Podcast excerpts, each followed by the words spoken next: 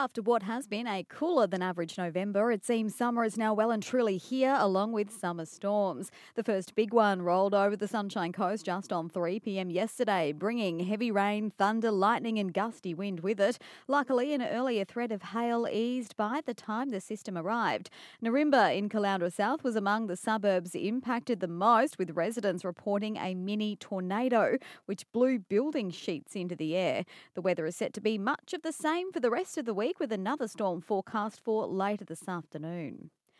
UQ researchers are one step closer to figuring out what impact man made noise has on the behaviour of humpback whales. They've just completed the second of three migration seasons testing the hearing of humpback whales in waters off Noosa. Dr. Rebecca Dunlop says the team's research will help inform government policy. The ocean is actually a very noisy place, but of course, there's a lot of man made activity in the ocean oil and gas surveys, naval sonar. Um, we don't really know how these sources of noise affect whales. Does it stop them feeding, for example, breeding, things like that? So the ultimate aim is to find out exactly how these noises affect the whales and what we should be doing about it. And a 35 year old woman will face court in January accused of hitting a motorbike on Friday before leaving the scene of the crash.